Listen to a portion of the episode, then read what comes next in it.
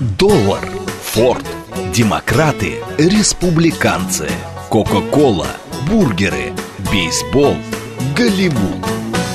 Что такое США и что значит быть американцем? Как устроена жизнь в Америке? Чем отличаются их проблемы от наших? Об Америке без геополитики и военщины в программе Рафаэля Ардуханяна «Америка Лайт». Программа предназначена для лиц старше 16 лет. Добрый вечер, уважаемые радиослушатели. Радиостанция «Говорит Москва», передача «Америка Лайт». С вами Рафаэль Ардуханян. На часах в нашей студии 21.06. Начинаем с вами разговор об Америке. Постараемся держаться от политики. Постараемся держаться подальше от политиков. Хотя, конечно, сложно. Именно сейчас, именно сегодня это сложно, потому что завтра исполняется достаточно знаменательная и, конечно же, очень трагическая дата. Я думаю, что не только для американцев, но и для всех.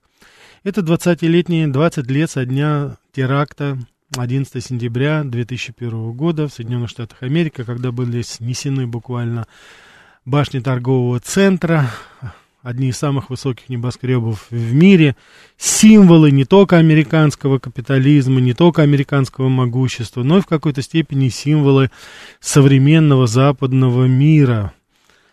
А, вот, рухнули они в течение буквально нескольких минут, с интервалом где-то в 40 минут. Я уже говорил пред, до того, я был э, свидетелем, свидетелем падения второй башни. Я успел доехать, тогда я жил в городе из Брансвик, это центральный Нью-Джерси, где-то порядка 28 километров от Нью-Йорка. Прыгнул в машину, это по Нью-Джерси Терпайку, знаменитой дороге такой, она еще тогда функционировала, доехал до Либерти Парка, это на другой стороне Манхэттена. Первая башня уже рухнула, вот, а вторая, вот она рассыпалась, собственно говоря, на глазах. Это было, конечно, что-то такое неописуемое. После этого еще в течение многих-многих лет меня преследовал этот запах асбеста.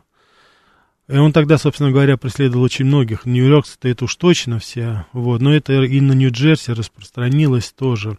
Он, как бы, знаете, вяз на зубах, на губах. Это было достаточно такое а, ну, какое-то, знаете, инопланетное все-таки ощущение было, вот насколько я помню. Когда я вернулся обратно, а, потом уже дороги были перекрыты, все соседи наши, они буквально, я их не видел там многих в течение многих лет проживания на этом месте, в Избрансвике, я, они просто все выкатили, вышли на улицу. Они просто стояли, мы стояли напротив друг друга, мы просто смотрели друг на друга. Говорить что-то было бесполезно, и в основном, так сказать, люди, так сказать, молчали. Они молчали, все было ясно без слов. Естественно, плакали. Плакали мужчины, плакали женщины, и дети. То есть это было какое-то, конечно, ощущение общего горя. Хотя я хочу сказать, что не все плакали, не все грустили по этому поводу. К глубокому сожалению, потом уже были обнародованы видеокадры. Оказывается, некоторые районы Нью-Йорка тогда пели, плясали и танцевали. Радовались искренне. Вот. И как оказалось, это, собственно, были американцы. Вот. Тем не менее, они были достаточно рады тому, что произошло. Такое было странное ощущение. Это тоже было какое-то, знаете, абсолютно фантасмагорическое ощущение, потому что непонятно было, кто эти люди, непонятно кто. Но это были, конечно, представители арабской диаспоры, которые проживали компактно в районе Вашингтон-парка в Нью-Йорке, там еще где-то, в районе Бруклина некоторые. Так что это, это тоже было. Но вот сейчас уже по прошествии 20 лет, конечно же, мы опять задаем себе один и тот же вопрос. Что же в конце концов произошло?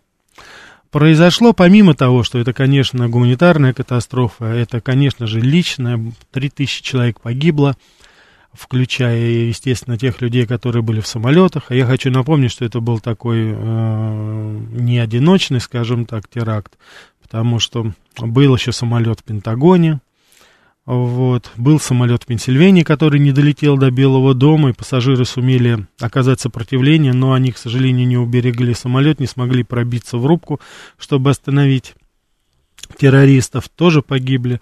В общей сложности более трех тысяч человек погибло. Сейчас мы с вами говорим еще об этом, помимо всего прочего. Я меньше всего хочу касаться политической составляющей. Но сейчас, вот в ближайшее время уже будет появляться, а фактически завтра, по крайней мере, президент Байден это обещал, будут опубликованы, ну, по крайней мере, основная часть, будут опубликованы документы, которые прольют все-таки какой-то еще дополнительный свет на трагедию 11 сентября. Обнародование произойдет в несколько этапов в течение шести месяцев, и при этом вот уже, надеемся, вот как полагают, по крайней мере, как говорят и представители уже администрации Байдена, первые файлы уже увидят свет 11 сентября, то есть завтра. Хотя родственники встречают эту новость с таким сдержанным оптимизмом, потому что и Обама в свое время обещал обнародовать эти документы. Основная, я думаю, интрига будет разворачиваться в э, контексте того, что причастны ли официальные власти Саудовской Аравии к этому, а, причастны ли они к этому теракту. Потому что все больше и больше и больше а, все больше и больше а, информации приходит от того, о том, что все-таки официальные лица Саудовской Аравии, по крайней мере, они способствовали совершению этого теракта.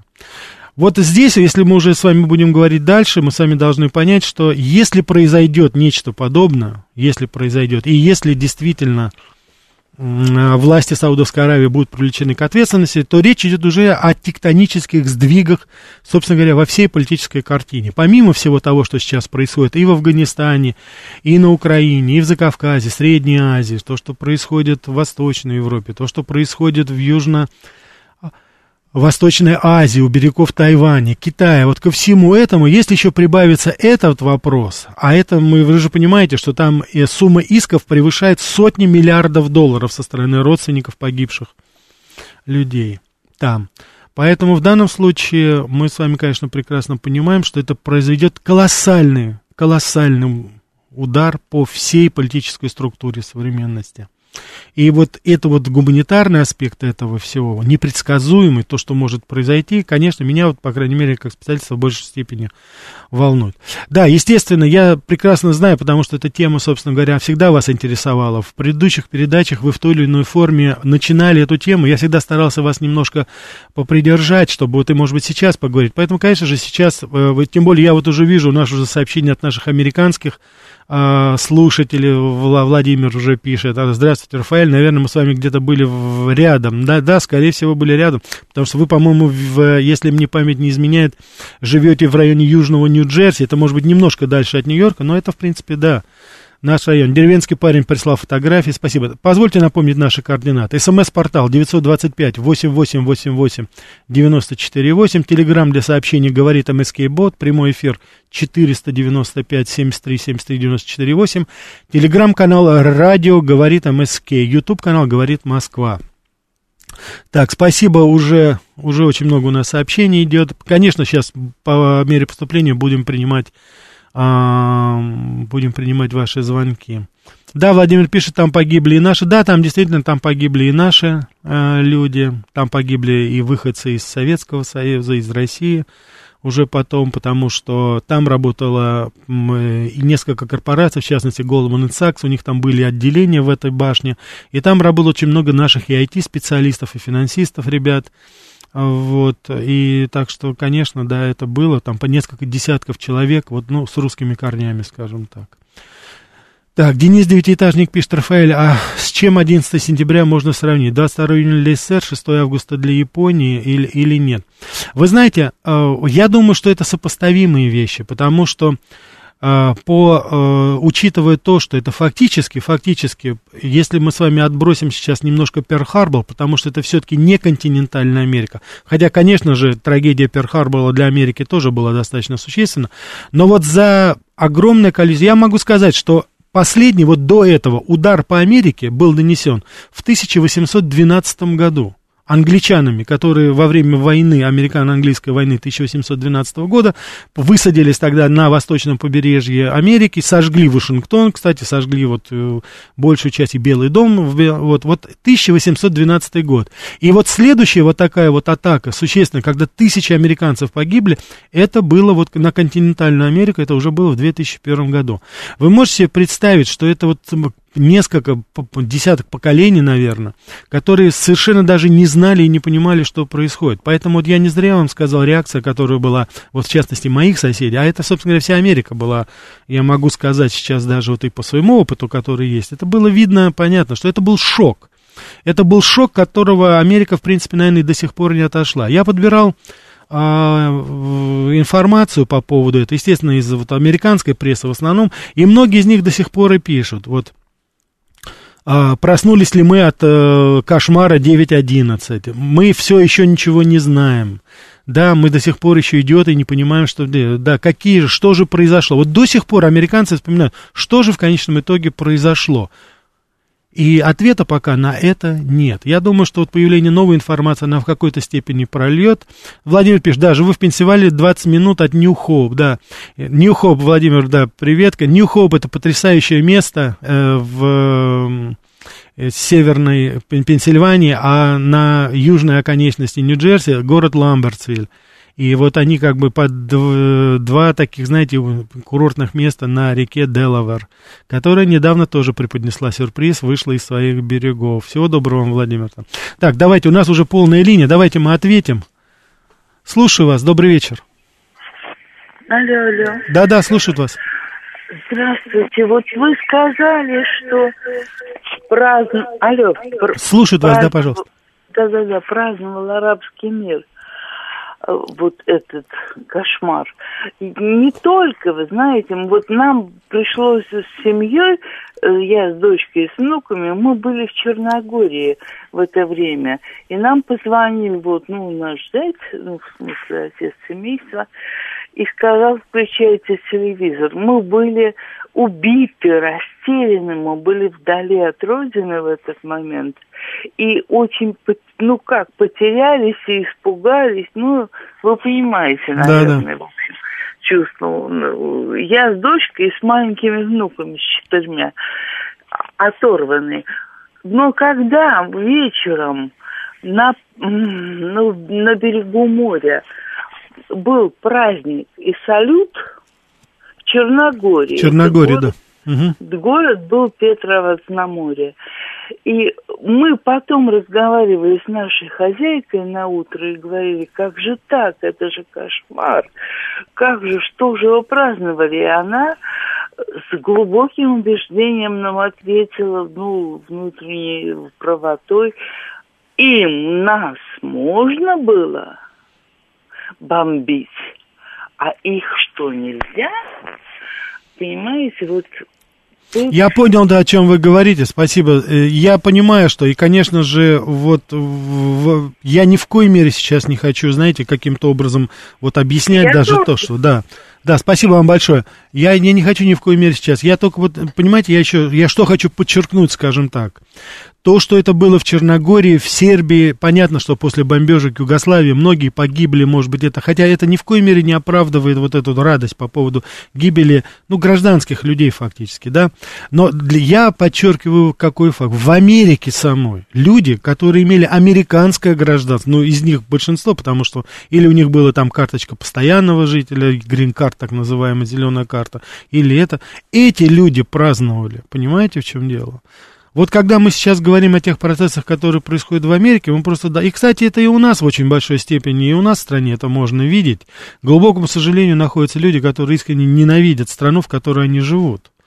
Вот это, конечно, было, вот это было, э, я не знаю, но не в меньшей степени, скажем так, шокирующе для американцев, и для тех, кто наблюдал за развитием событий тогда в Америке. Находились люди, которые, американцы, которые радовались этому. Не просто молчали, допустим, не просто, скажем так, высказывали какое-то такое, знаете, скромное, робкое суждение. Нет, это люди, которые радовались, считали, что да, вот заслужили, вот там, что бы ни было, да, но ни в коей мере нельзя, еще раз, вот если вы обратили внимание, уважаемые радиослушатели, я всегда дистанцируюсь и говорю, мы говорим о правительстве, о политиканах, о политиках Америки, кстати, и на наших то же самое, это одно дело, но это не имеет никакого отношения к народам, это не имеет отношения к простым людям, которые, к глубочайшему сожалению, расплачиваются вот таким образом за ошибки, за предательство своих политических элит в очень большой степени. Конечно же, как мы с вами знаем, вот там официально как потом Бен Ладен объявил, это была такая месть, скажем так, за то, что вот американцы там вторгались в какой-то,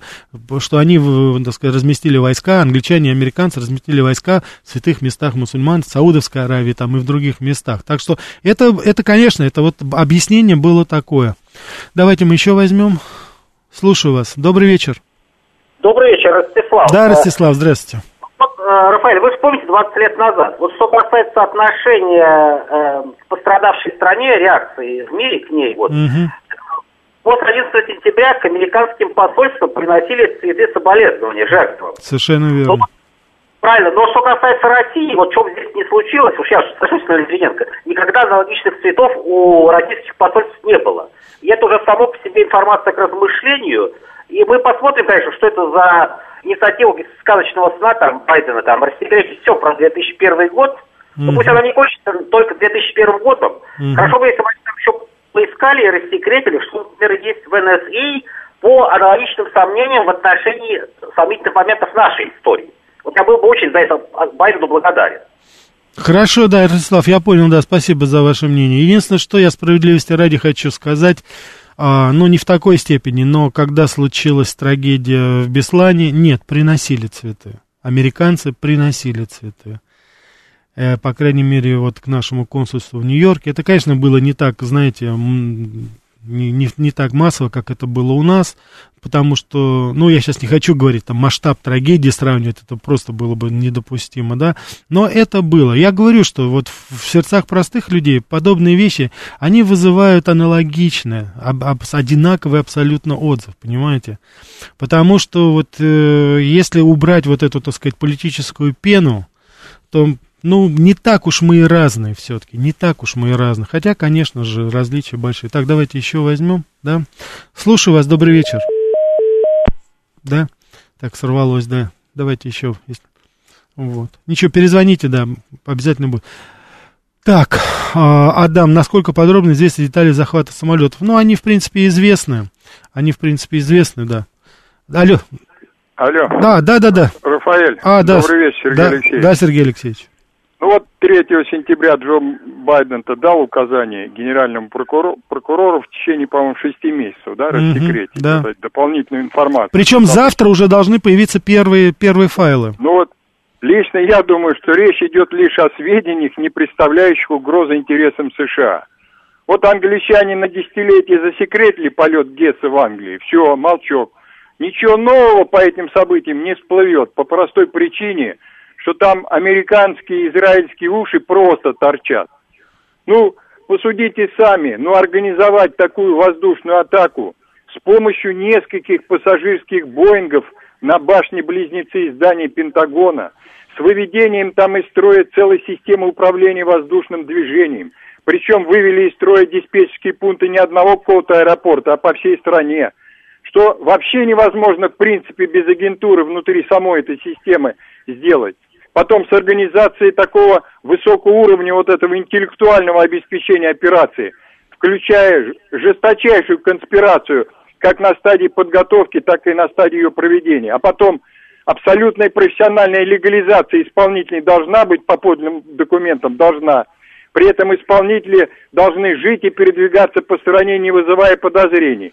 И где? И все в стране с сильнейшим контрразведывательным режимом где, что имеется в виду в США. Угу. Операцию такого масштаба способны детально проработать и организовать и обеспечить только вот мощные высокопрофессиональные государственные службы. Аль-Каида, Бен Ладен и прочие бардачи – это инструмент в руках, в умелых руках.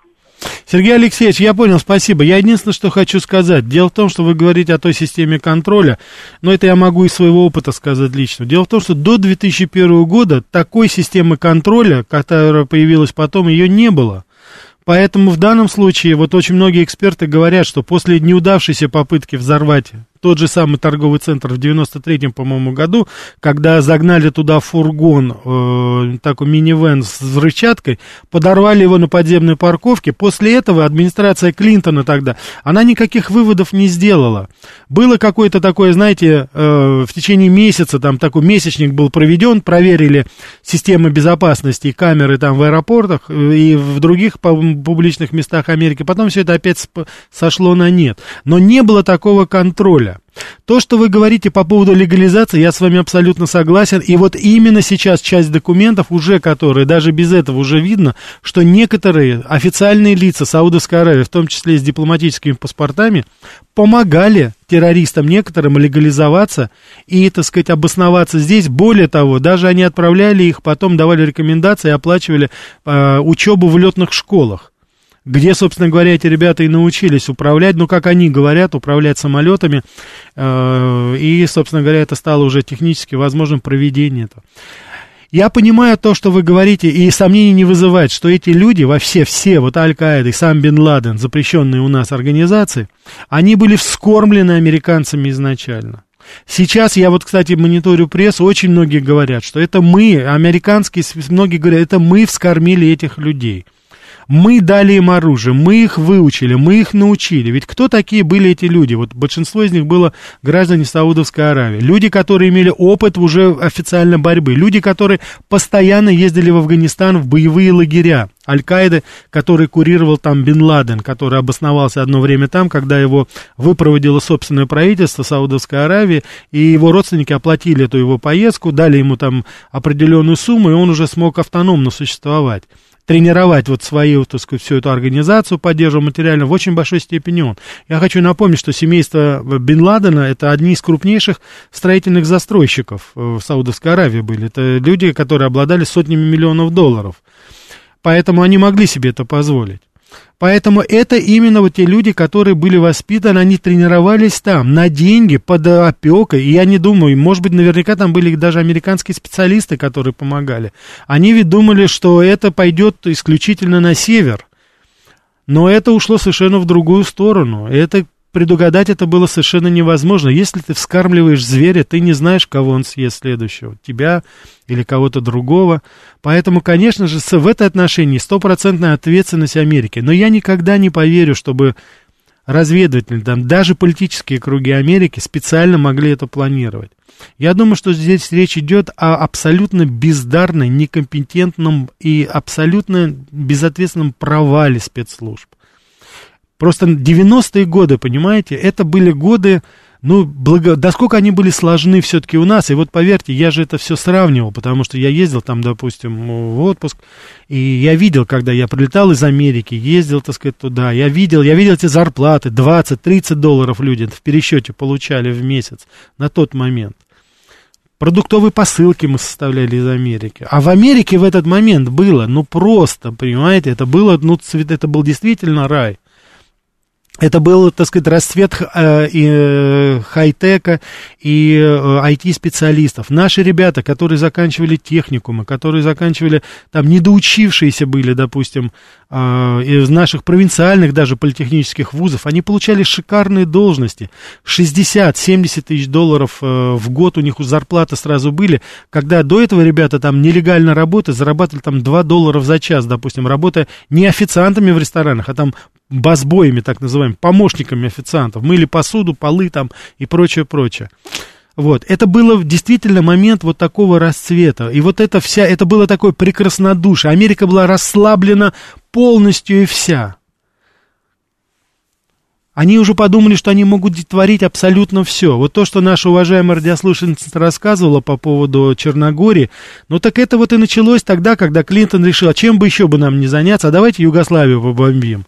Вот они побомбили Югославию, и после этого вот началось, собственно говоря. Потом были введены войска в Саудовскую Аравию, потом был ультиматум Бен Ладена, который говорил, забирайте свои войска, вы не имеете права их держать, и так далее, и так далее, и так далее. Вот это стало раскручиваться, когда, ну, Америке делать было нечего уже, понимаете? Вот я сейчас такой термин немножко не политический, не, не политически корректно употребляю, но факт остается фактом.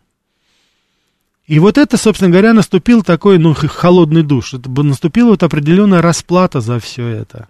И это, конечно, от этого шок, который потом испытала Америка, он был еще гораздо более сильнее потому что американцы так до конца и не поняли, что же произошло, но в очень большой степени, конечно же, это был закат той эры благополучия, процветания 90-х годов, когда у Америки был нулевой дефицит бюджета, когда при 15 триллионах тогда валового продукта у них оставалось там 3-4 триллиона э, долга. Это было благоприятное время, и об этом, кстати, Клинтон говорил в своем послании. Мы с вами обязательно продолжим говорить о том, о теракте 9.11 и какие последствия эти были. Сейчас реклама, небольшой перерыв, а потом продолжим. Что такое США и что значит быть американцем? Как устроена жизнь в Америке? Чем отличаются их проблемы от наших? Об Америке без геополитики и военщины в программе Рафаэля Ардуханяна «Америка. Light». Добрый вечер, уважаемые радиослушатели. Радиостанция «Говорит Москва», передача «Америка Light». Продолжаем нашу передачу. Говорим о теракте 9 сентября 2001 года в Нью-Йорке. Завтра исполняется 20 лет. Это грустный, трагичный, конечно, дата. Я все-таки убежден, что это не только Америка. Это, конечно же, и мировая трагедия, потому что, конечно же, это такой апофеоз, скажем так, международного терроризма. И, как вы знаете, наш президент первый выразил свои соболезнования. Это, я думаю, что это совершенно естественно, потому что мы-то уж кто, как не мы, прекрасно понимали то горе, которое было охвачено все Соединенные Штаты, потому что практически все 90-е годы, вплоть до теракта в Беслане, да и потом еще, к сожалению, да, мы э, сталкивались с этим достаточно а, ну, нельзя сказать, что, конечно, достаточно часто, но, тем не менее, это было нам известно не понаслышке. Мы прекрасно понимали, о чем идет речь. Но, к глубокому сожалению, вот эти события, в том числе и теракт в Нью-Йорке, они, к сожалению, все-таки не дали понимания политикам о том, что бороться с этим злом надо совместно. До сих пор мы разобщены, до сих пор мы не прислушиваемся друг к другу, не консолидируем наши усилия, не консолидируем усилия спецслужб для того, чтобы противостоять этому злу.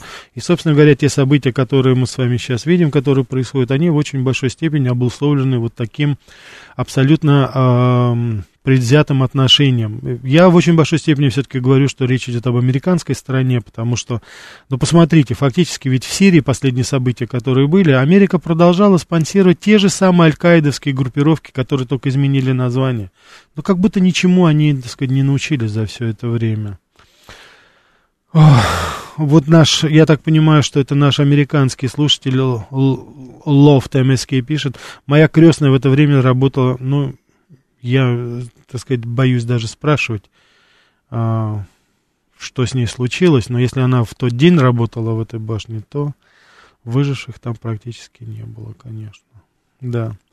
Владимир пишет, никто не знает, сколько там погибло нелегала. Да, это совершенно верно, это отдельная статья. Э, говорилось о том, что там работало же в обслуживающем персонале очень много нелегальных а, нелегальных иммигрантов, и, конечно же, их-то уж никто не посчитал. Поэтому, конечно, мы можем смело прибавлять к, тому, к тем, кто официально погиб. Конечно же, были люди, которые, ну, что называется, не были учтены. Адам спрашивает, насколько подробно известны детали захвата самолета. Вы знаете, это была очень и очень э, простая, вот, по сути, своя операция. Я помню, как по, буквально с несколько дней спустя показывали уже камеры аэрофлота, показывали этих людей, аэрофлота, говорю, камеры с аэропортов, это из Бостона, из а, Нью-Йоркского Лагвардия аэропорта вылетали самолеты.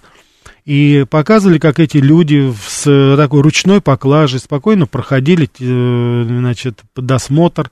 У них были так называемые вот эти пластиковые ножи для резки бумаги, картона, насколько я знаю. Эти же, эти же э, ножи потом были использованы для убийства персонала самолетов. Первые были убиты стюардессы, потом стюардессы, значит, были, их заставили вызвать пилота. Ничего не подозревающий пилота, я уж не знаю, наверное, все-таки с нарушением инструкции, открыли двери, туда уже ворвались. Но никто даже полагать не мог. Никто даже предположить не мог, что будет такое. Ведь в крайнем случае, что думали люди, когда вот они даже узнали, что происходит захват самолета, они подумали, ну это какие-то, скажем так, угонщики самолета, они что-то потребуют. Сейчас мы все спокойно долетим. Ну, в худшем случае мы долетим, допустим, куда-нибудь, я не знаю, в какую-нибудь Африку, там, в Судан, там где-нибудь, в, в Ливии нас посадят. Потом американское правительство, естественно, о нас позаботится, естественно, нас выкупит, естественно, дадут там что-то или выпустят кого-то из тюрьмы. И все закончится, как это было уже. Как это было уже. Но в данной ситуации никто не собирался ничего требовать. Эти люди шли на смерть, Эти люди шли на то, чтобы забрать как можно больше американских жизней и, естественно, сделать то, что они сделали.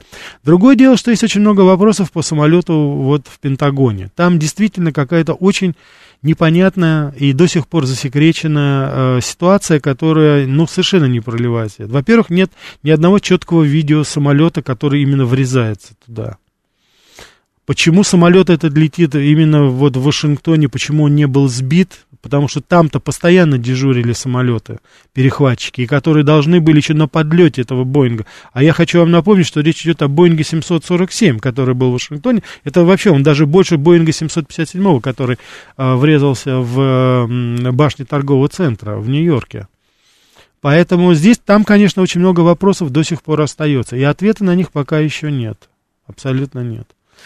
Так, вот Денис Девятиэтажник спрашивает, Рафаэль, а если бы в буре пустыни э, США дошли до Багдада, возможно было бы 11 сентября? Это имеется в виду буря в пустыне под руководством Джорджа Буша-старшего, когда вот первая была атака, когда был освобожден Кувейт. Вы знаете что, я не думаю, что что-то изменилось бы, Денис, потому что Саддам Хусейн, ну, это уже признано, но никакого отношения не имел к этому. Более того, Режим Саддама Хусейна, который по сути своей был все-таки светский, а ни в коем случае не исламистский, он противостоял как раз этим людям. И есть очень много свидетельств того, что даже во время, во время войны в Афганистане, я имею в виду 80-е годы, когда мы там, наши войска там были, Саддам Хусейн сохранял, совершенно точно сохранял нейтралитет в этом плане по крайней мере, такой, знаете, э, относительный, так сказать, нейтралитет. Может быть, он там сочувствовал, конечно, своим, так сказать, единоверцам, но в данном случае, конечно же, он никаких действий не предпринимал ни против наших войск, ни против кого. А уж про американские это и само собой разумеется. Поэтому в данном случае притягивать сюда э, Хусейна и иракское правительство того времени, это совершенно, как говорится, непродуктивно. Не было там, там не было иракского следа, ну не было, его искали, его очень долго искали. Вообще в Ираке искали абсолютно все, искали и оружие массового поражения, искали след Аль-Каиды, но не было ее там. Саддам Хусейн противостоял этому, это были его враги, это люди, которые были против него, Uh, несмотря на то, что у него были хорошие отношения с суннитскими государствами, особенно во время Ирано-Иракской войны, 80-х годов, но тем не менее не было его там. Поэтому то, что было сделано потом уже Джорджем Бушем старшим и Джорджем Бушем младшим, который довершил это все, это, конечно, было, ну, совершенно, так сказать, что называется, в молоко. Это никакого отношения неизвестно. Никакого отношения не имело к теракту. Поэтому я не думаю, что здесь что-либо было. Так, вот наши слушатели 11-18, добрый вечер. Можно узнать ваше мнение о фильме Майкла Мура? Вы понимаете, в чем дело? Я сегодня косвенно касался этого. Мы с Евгенией Волгиной обсуждали это. Майкл Мур, я с ним встречался два раза а, там. И вот как раз в этот вот период, когда он был, безусловно, на пике своей популярности, это такой, знаете, неолибе, очень, очень, очень неолиберальный так сказать, типа, но его можно назвать и политическим деятелем. И, конечно, все, что он делал тогда, это было все в контексте все-таки неолиберальной идеи. Фильм, который он снял, это, безусловно, это, на мой взгляд, это очень талантливый фильм. Кстати, за этот фильм он получил э, Оскара, и я считаю, достаточно заслуженно.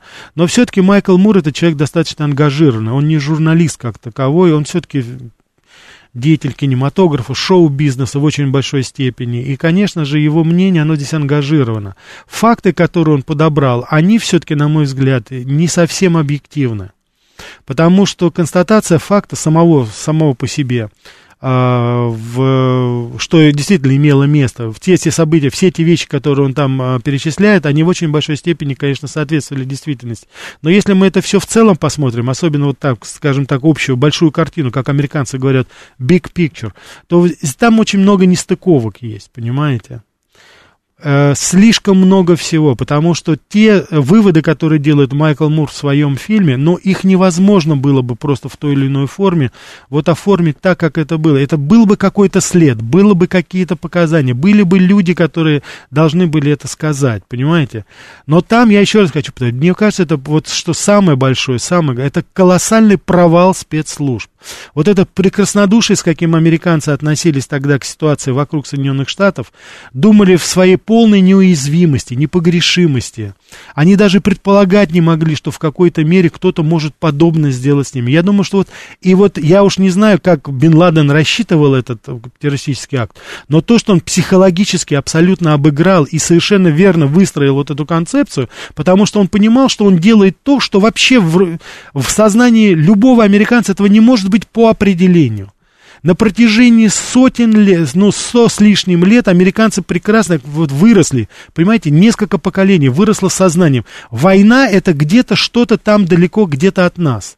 Война это не у нас вот эти вот рушащие здания, плач, э, кровь, горе, слезы, это там где-то. Мы посочувствуем, мы пришлем, так сказать, помощь, мы поможем, мы примем детей, мы примем беженцев, мы вас обогреем, все. Но это не у нас. У нас этого не может быть.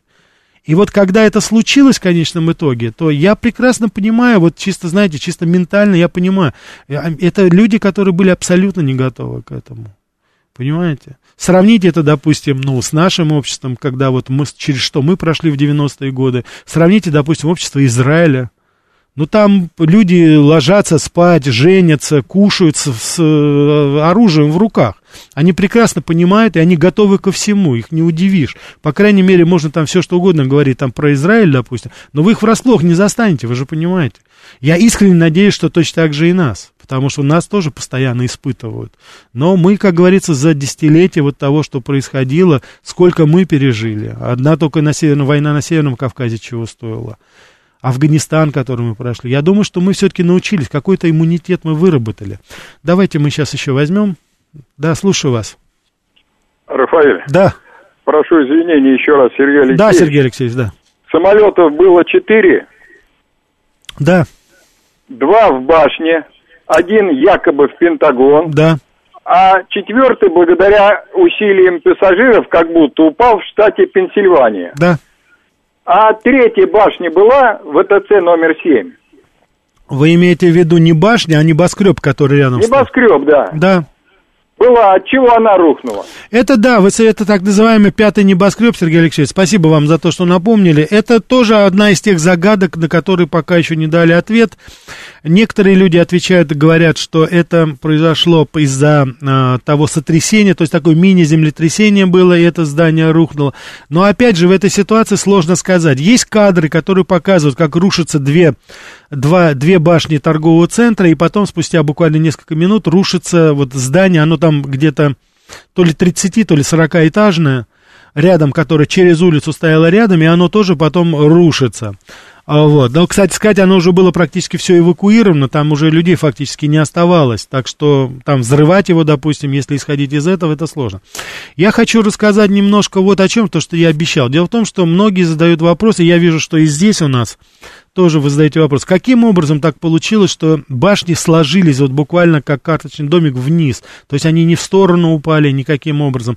Я разговаривал, еще раз хочу повторить, я, я был на Стейтен-Айленде, на Стейтен-Айленде находится свалка Нью-Йорка, то есть туда свозят вот весь мусор.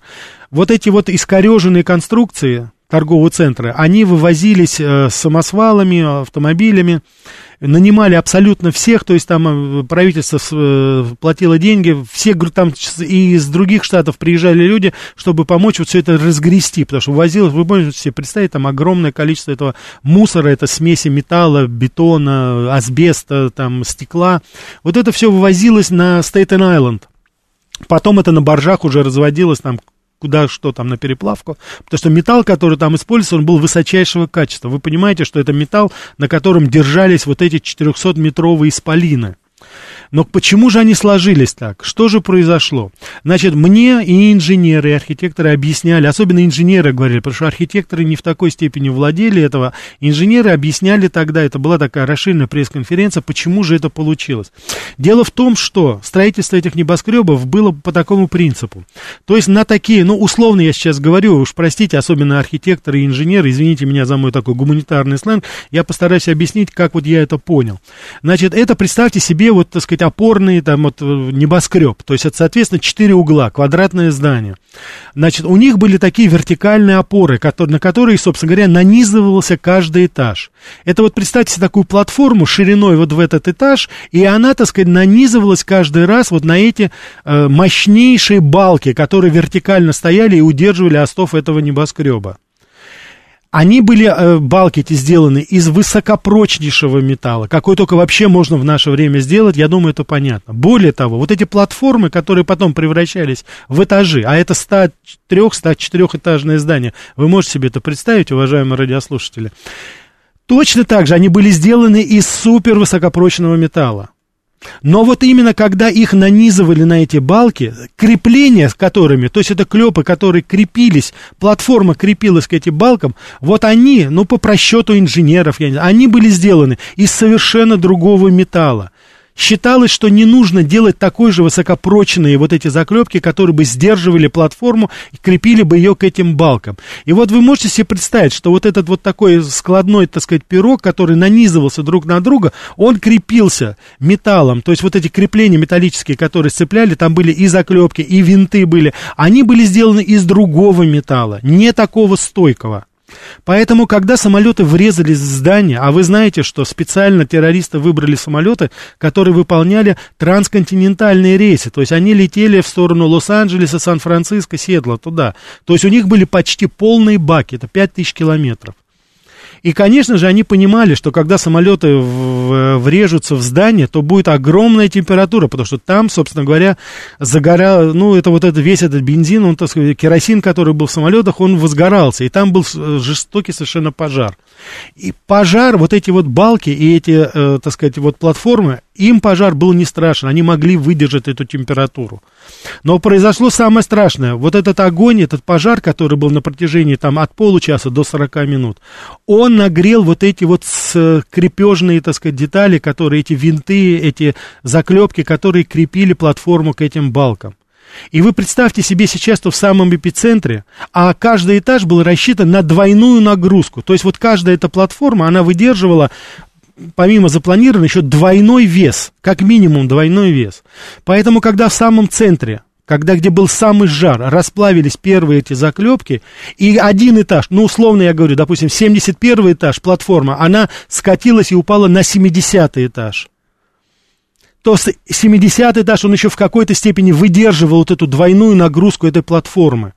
Но там же тоже плавился металл, может быть, и не в такой степени. И поэтому, как вы сами понимаете, нагрузка на 70 этаж, она была уже двойная, и еще ослабленные, расплавленные крепежные там эти детали. Соответственно, 71 70 этаж, я сейчас условно говорю, падал на 69 этаж. И уже тройная нагрузка, и дальше уже, собственно говоря, это прошло как по принципу домино.